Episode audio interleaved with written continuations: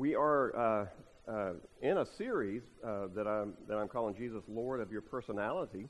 And uh, uh, it's today's Easter, so it was, you know, I wanted to try to make this uh, an Easter message as well as following our series as well.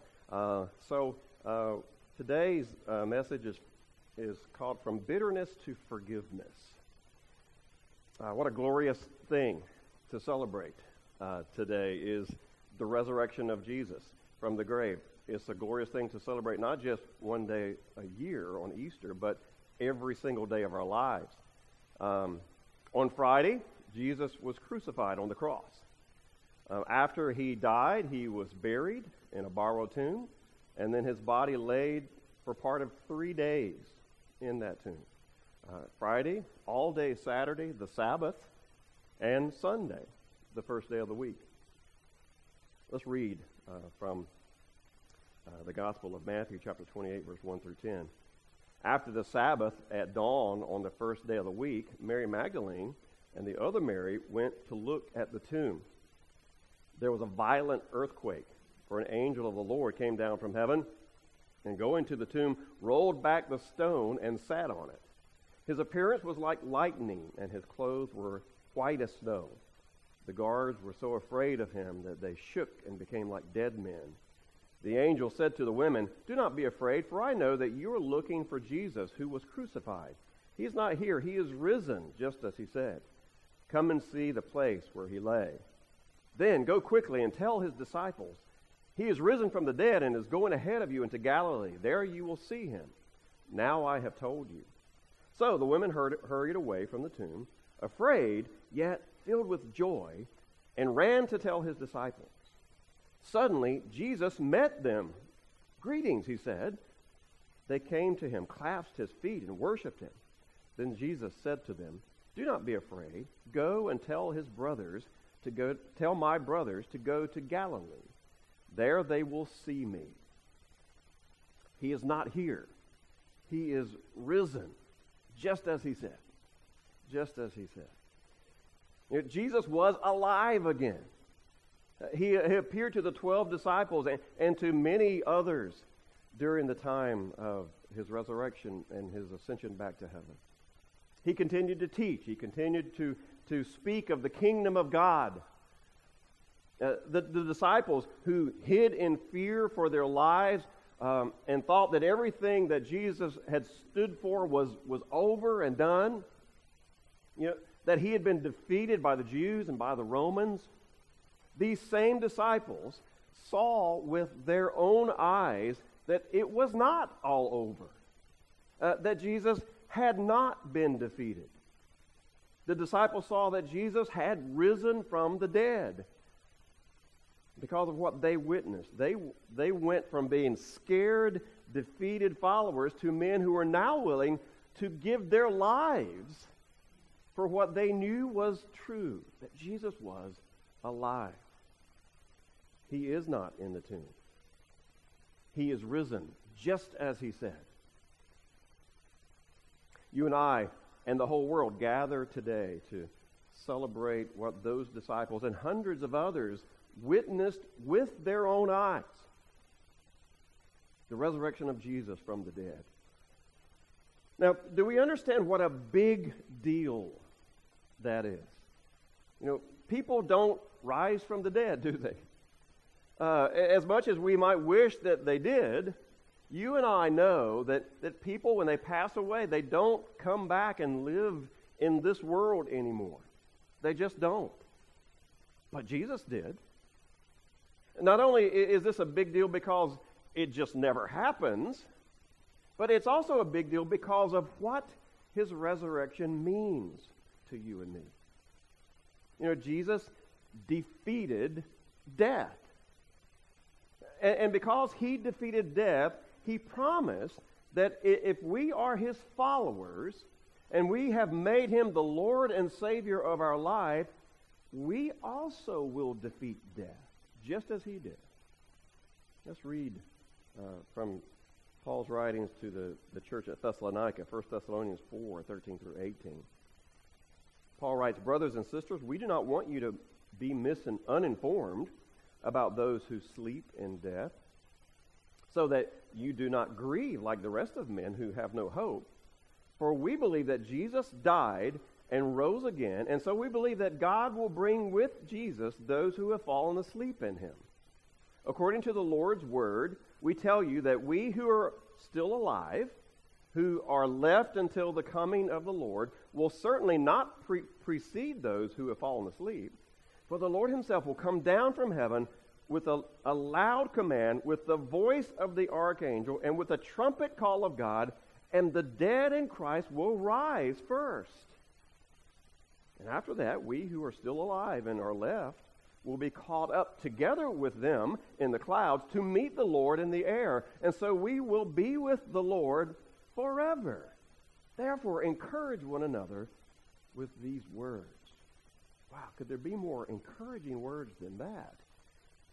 You know, that's why today is such a huge deal, this celebration that the world is experiencing right now. You know, it, it's more than the, re- the, the, recognition of just some unusual event, someone coming back from the dead, you know, a, a resurrection. It's the celebration of the fact that because Jesus rose from the grave uh, and defeated death, so will we.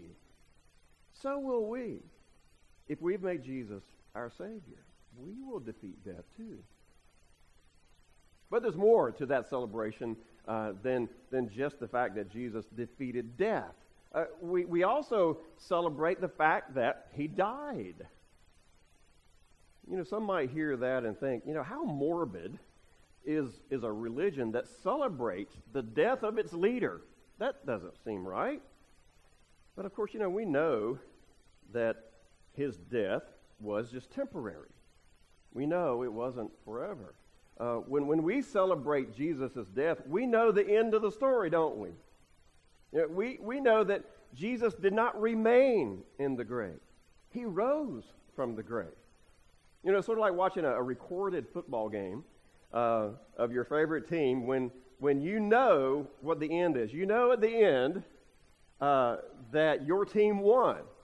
I, I, love watching recorded games uh, for my team when I know that they won. In fact, I don't, I don't watch it if I know they lost. That's no fun. But if I know they won, I love watching recorded games. You know, during the game, you know, you, you, the other team, maybe they get ahead. They, they get a touchdown and they've, they've gone ahead and everybody's slapping each other on the back on the other team and, and giving the number one signal and yeah, yeah, they, and they think they've got it. But you know what's coming. You know what's coming. You know on that last drive, your quarterback throws the long bomb and you get the winning touchdown just as the clock runs out. And you can go, hey, you thought you were going to win, didn't you? I knew you weren't. You know, we can celebrate the death of Jesus because we know what the outcome is. We know Jesus wins in the end. But we also celebrate Jesus' death because of just what his death means to us. What it means to us. You know, in order for you and me to be saved, Jesus had to die. He had to die. Uh, well, now, why did he have to die? He had to die to save us from having to die. You know, every human being uh, is a sinner, every single one. All of us have disobeyed God's laws. You know, what happens when we break a law? What happens when we break a law? We have to pay the penalty for breaking that law, right? If we speed, we have to pay a fine. Uh, if we rob a bank, we, we pay by going to jail for a few years. Uh, if we commit murder, in some cases, we pay with our life. Or, or, or, or if not, maybe spend the rest of our life in prison. When we disobey a law, we must pay the penalty. That's the way it works. And the same is true for God's law. If we disobey God's laws, we must pay the penalty, the penalty that God calls for in His law. Now, what is that penalty when we, when we disobey His laws? Uh, it's death. It's death. It's not just physical death, but eternal death, eternal separation from God. Romans chapter 6, verse 23, Paul writes, For the wages of sin is death. What we earn when we commit a sin, when we break one of God's laws, is death. Another way of putting it is to say that we owe a debt to God when we sin. A debt is a price that we owe for something. Have you ever had someone pay a debt for you? Probably most of us have, maybe our parents or a friend or something uh, in years in years past. Uh, we know what that's like. The other day, when I was going through the drive-through at McDonald's to get my my daily breakfast there, uh, when I got to the window to pay for my breakfast, uh, the lady told me that the person in front of me had paid for it. She said, "You're good to go. You don't owe anything. The person in front of you paid for it."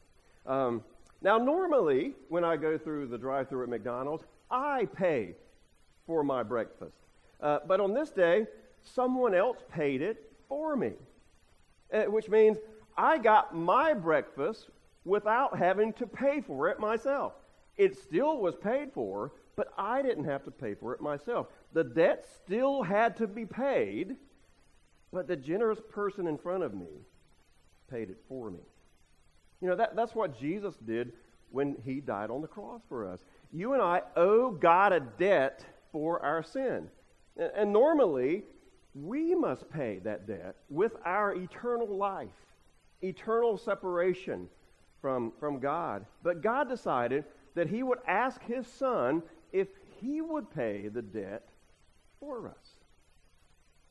And Jesus agreed to do that. He agreed to die in our place for our sin.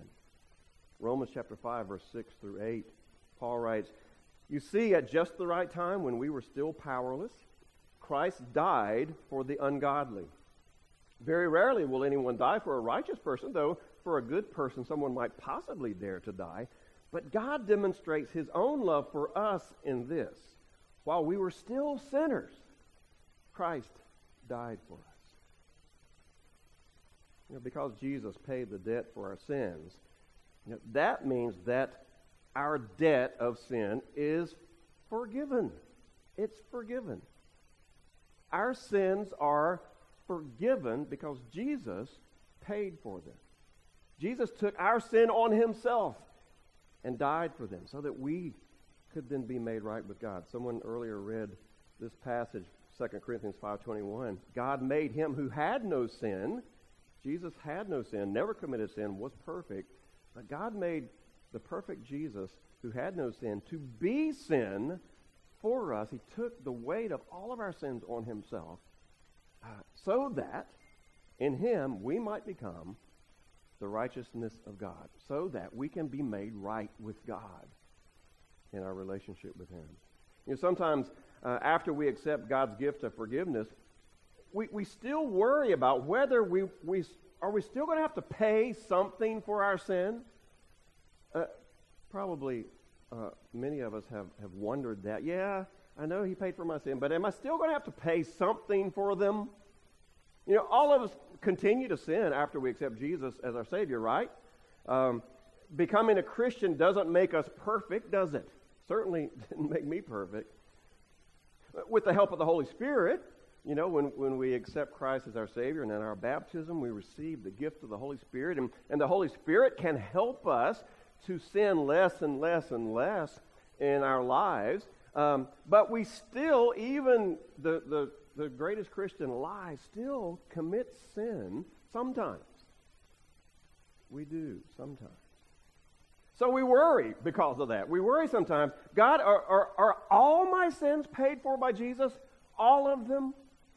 Uh, will I have to pay some, especially for my sins that I've committed since I've become a Christian? Am I, am I going to have to pay for some of them? And here's the answer no. No. Jesus paid for all of our sins, past, present, and future. God said that the wages of sin is death, right? That's what Paul wrote. The wages of sin, what, what's owed for sin is death. Jesus paid for our sins, all of our sins, all of them when he died for you and me on the cross. Justice would not be served if, if God backed out and said, Well, yeah, I said, yeah, I did say Jesus. Now, no, Jesus did pay for some of your sins, but not all of them. you still owe some for some of your sins. What if the person in front of me uh, at McDonald's had, had paid for my meal, and then when I got to the, to the drive through and to the pay window, the, the lady said, Well, the, the person in front of you paid for your meal, but, but you still owe me for the meal too. You know, w- would that be right for, for this person to require double payment uh, for the food that I was going to, to purchase? No, that, that would be dishonest. It would be unjust on the part of the drive through person to make me pay twice, to make it be paid twice. It was already paid for by the first person. I shouldn't have to pay also. And God is a just God, and He said that Jesus paid the price for our sin. The deal is done. There is no more payment required. None. And that's hard for us to accept sometimes.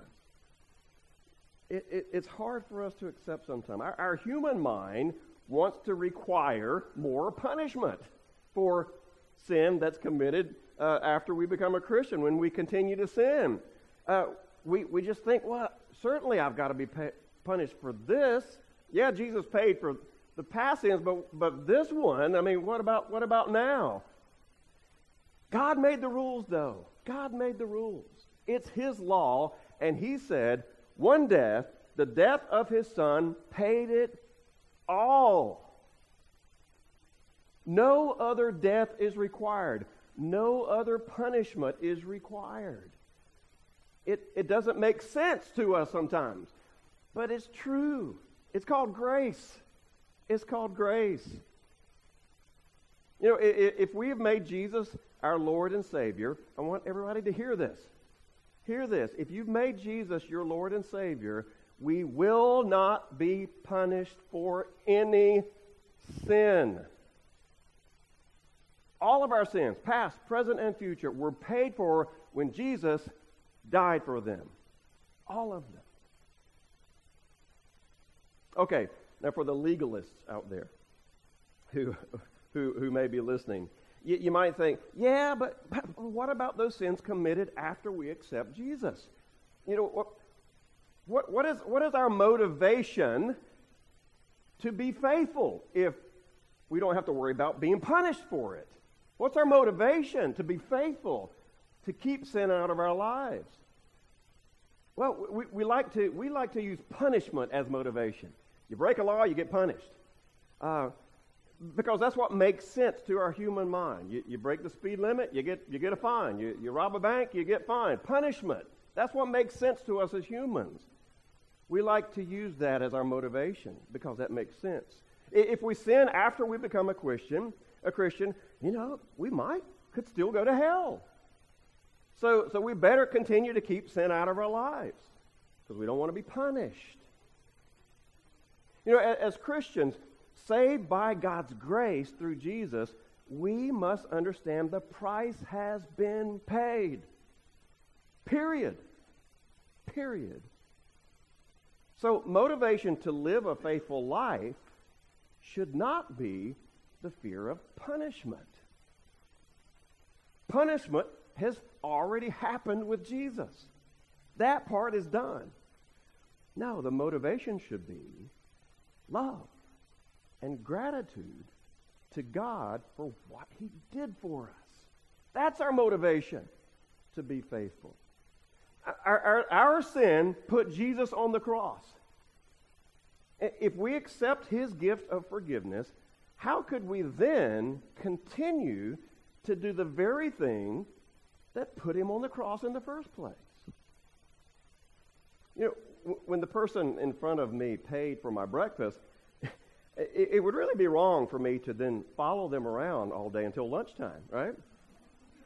And, and see where that which drive through. Maybe they go to, to, to Hardee's and they get in line at Hardee's. Oh, let me get right behind them and hope that they'll pay for my lunch too and take advantage of their generosity. That would be wrong on my part, right?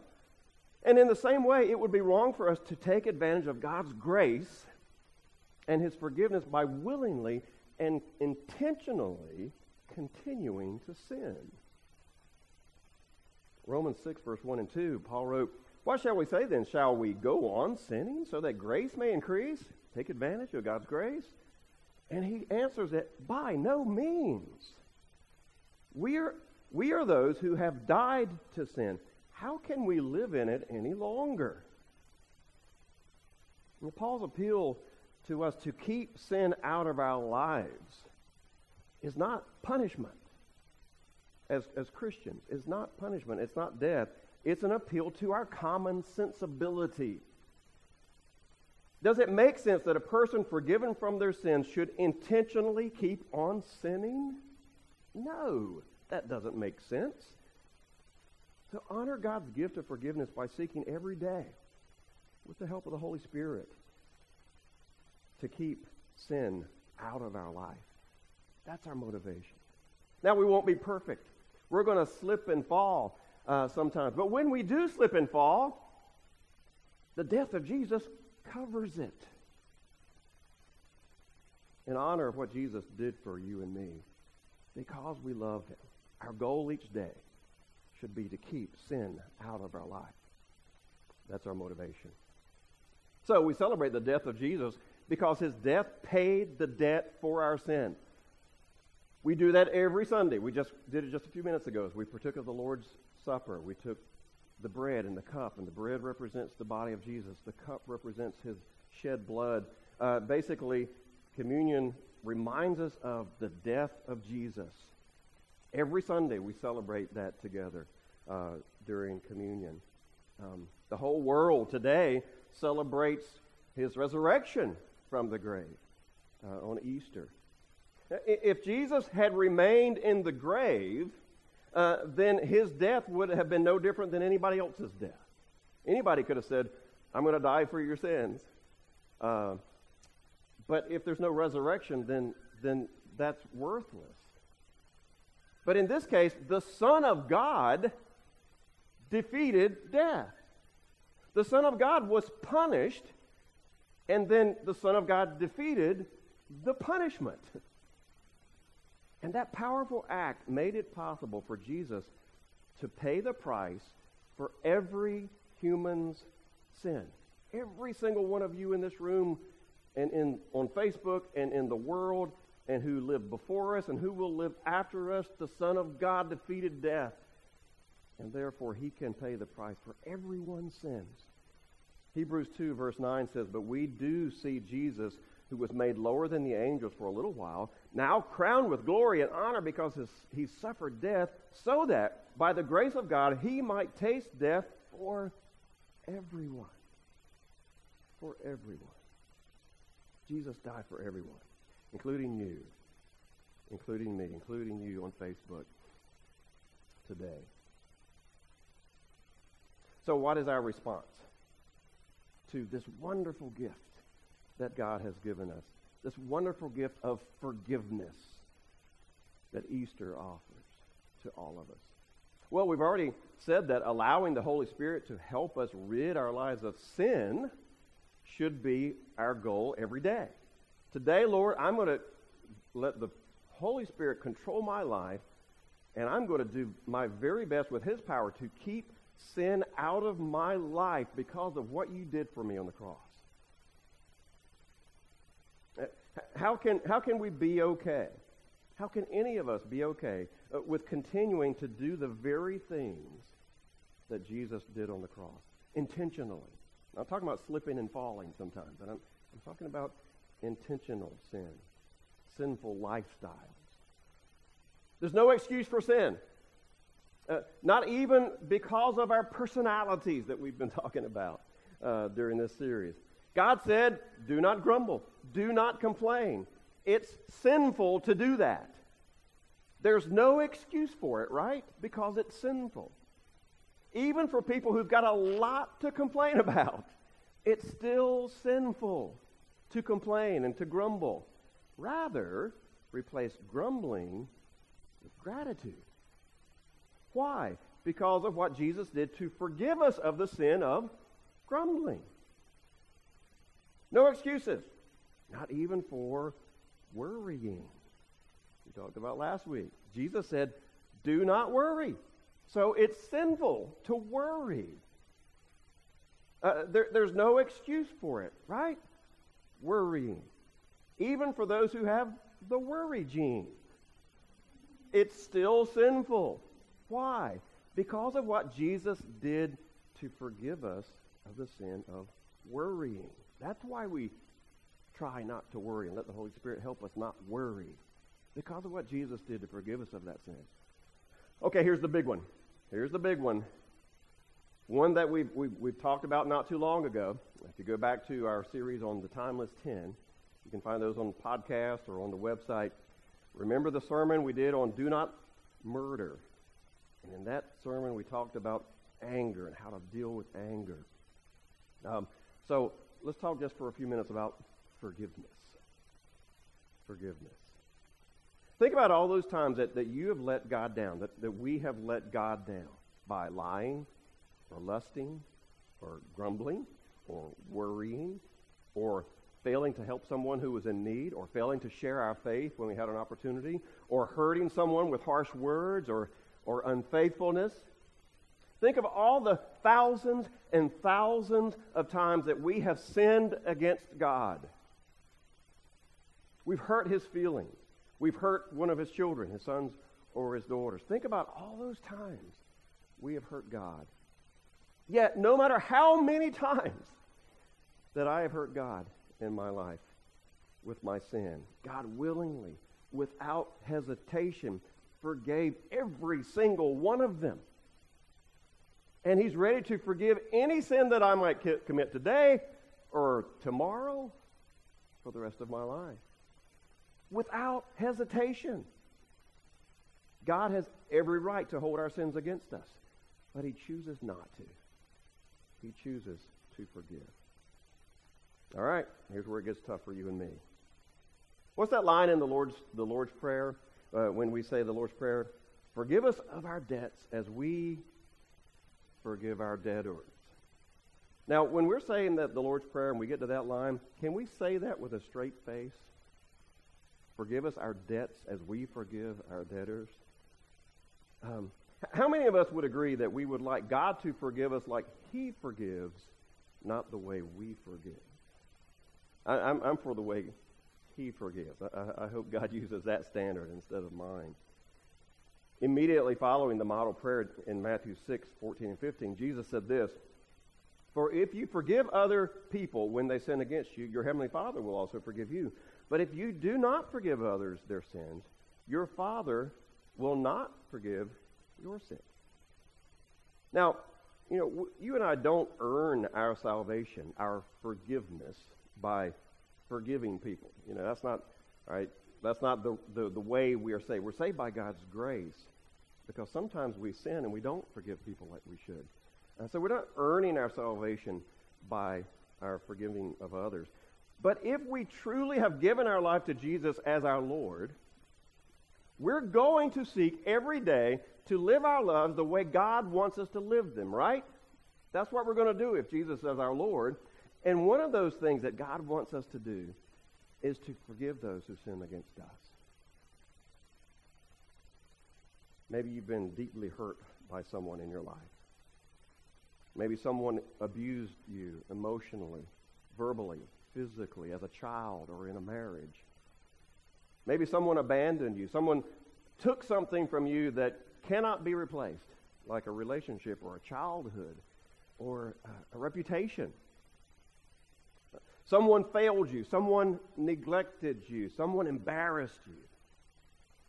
Perhaps as I speak right now, there, there's a person's face that's burning in your, in your mind right now that has hurt you in the past, a person that only brings hurt when you think about them. Part of living in a fallen world means that there will be times when people in our lives will sin against us, just as we sin against them.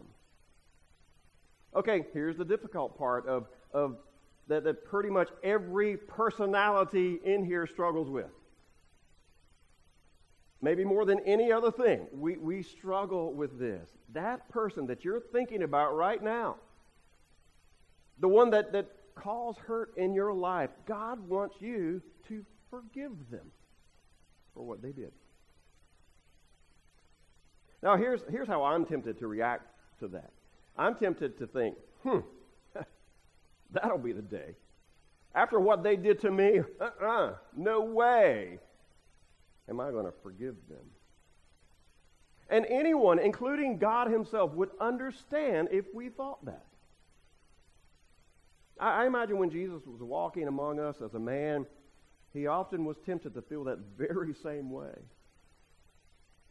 When Jesus was praying in the garden, when he was weeping in agony because of what he faced with the crucifixion, I wonder if Jesus was tempted to think, hmm, Father, you want me to die for for Mark? I, I, you want me to, to die for, and you, you insert your name there. You want me to die for them after all they've done to hurt me with their sinful choices? You want me to die for them? But then what did Jesus say? Not my will, Father, but yours. And he willingly did it. Paul wrote to the church at Ephesus in chapter 4, verse 31 through 32. Get rid of all bitterness, rage, and anger, brawling and slander, along with every form of malice. Be kind and compassionate to one another. Forgive each other, just as in Christ God forgave you. You know, that is so difficult to do, isn't it? Probably one of the most difficult things as a Christian to do is to forgive someone who has hurt us as I, as I mentioned, uh, we talked about forgiveness not too long ago. And again, I encourage you to go back and listen. I re, listened to that sermon this week, and, and uh, there's some, some more in depth discussion of forgiveness that might be helpful for you. So, again, it was called uh, The Timeless Ten Do Not Murder. Um, let, let's review one of the things that I think hampers people from forgiving, and that's the myths about forgiveness uh, we, because we might believe these myths, that might hamper us or, or, or keep us from, from forgiving people. So we got four myths that I want to review again this morning about forgiveness. The first one is this. Forgiveness means that I'm saying what they did to me was okay. What they did to me was okay. Well, let me just say, that's a lie. That is not what forgiveness does. Uh, we, we hold on to anger because we want to punish the person who hurt us. You know, and, and we, we want to make sure they understand that what they did to me was wrong. And so I'm going to hold on to that anger so they, there's no doubt in their mind that they did something wrong. But our anger only hurts us. It doesn't hurt them. Sometimes they don't even, they don't even know you're angry at them. So how could it hurt them? Anger doesn't change the heart of others, it only destroys our heart. Forgiveness does not condone what they did to you. It just allows your heart to heal. When God forgave you, let me ask you, did he say that what you did was okay? No. No. And neither does our forgiveness condone the sin of others. Myth number two about forgiveness forgiving is the same as trusting. No, it's not. It's two completely different things. Uh, forgiveness and trust are two completely different things. Forgiveness is something you do, it depends on you. Uh, it's, it's something you can give to another person, uh, and you don't really even have to interact with them. You, it, it might be nice to tell them, you know, I forgive you for what you did, but you don't even have to do that. It's just a decision you make in your heart to them. Trust, on the other hand, though, depends on the other person. Trust is something that they must earn back from you. And you don't have to give it to them. You may never give it to them because you may never trust them again. But you can still forgive them because they're two completely different things. Myth number three about forgiveness. Forgiveness means forgetting. No, it doesn't. No, it doesn't. You may forgive, and you may never forget. Maybe, maybe, hopefully, you'll think about it less and less and less as you forgive. Uh, and that's a good thing, but God doesn't tell us to forget. He only tells us to forgive. And myth number four about forgiveness. Forgiveness feels like I'm being weak. It feels like I'm being weak. You know, forgiveness is something, uh, is, is anything, anything but weakness. How many times have we seen on television maybe there was this tragedy where, where a, a, a bad person hurts or kills a, a child and, and, and, uh, and then the parents get on TV and they say, you know, we're Christians and we have decided we're going to forgive this guy for what he did to our child. Now, when we, when we see an example like that, do we ever think, oh, they're so weak for doing that? No, we, we, we admire their strength. I could never do that, we think. How strong they must be to be able to forgive this person who did this terrible thing to their child. Forgiveness is not giving in to the bully or the monster. Uh, it, it's freeing yourself from the bully or monster's grip on you. You can show them that they're, they're no longer able to hurt you and control you. In fact, forgiveness may be the greatest show of strength that the world has ever seen. Now, would we ever say God is weak because he forgave us? No. No. There is no greater example of strength than God's forgiveness for us in our sins. Remember, the only person you're hurting by holding on to your anger is you. Someone said, holding on to anger is like drinking poison and then expecting the other person to die. I like this boating example. Forgiveness is like pulling up the anchor so that you can finally sail. We, we talked about this same thing not too long ago in our Timeless 10 series, but let me ask you, uh, since then, anyone still struggling with forgiveness? Did that sermon solve everything if you heard it? Um, I can think of no better time to revisit forgiveness than today on Easter Sunday, the day that you and I and the whole world celebrate the fact that Jesus forgave us of our sin. His death and resurrection made forgiveness possible. So let's celebrate God's forgiveness of our sin by, by being willing to forgive those who have sinned against us. Let God transform you from bitterness to forgiveness. Father, I thank you so much for that wonderful, wonderful, unfathomable gift that you gave us in your Son Jesus, uh, who died on, on the cross for our sin. Lord, I, I can't imagine having to go through what he did, but, but he was willing to do that for us so that we could be saved. Uh, Lord, you ask us, because of what you did for us in your Son, you ask us to allow the Holy Spirit to give us the strength to keep sin out of our lives. And, and one of those, one of those uh, commands, those, those desires you have, is for us to forgive people who sin against us. Uh, Lord, help us to have the strength to be able to, to give them forgiveness, not for their sake, but for our sake. Uh, Lord, uh, bless us as we seek to, to copy you and forgive. And we thank you so much for the fact that the price has been paid, period. Help us not to, to worry and, and, and be concerned about whether or not a sin that we've committed is going to be held against us. Help us to know that as long as we're following you and being faithful to you, even when we slip and fall, your Son paid the price for our sin. Thank you for that gift. We ask all this in Jesus' name.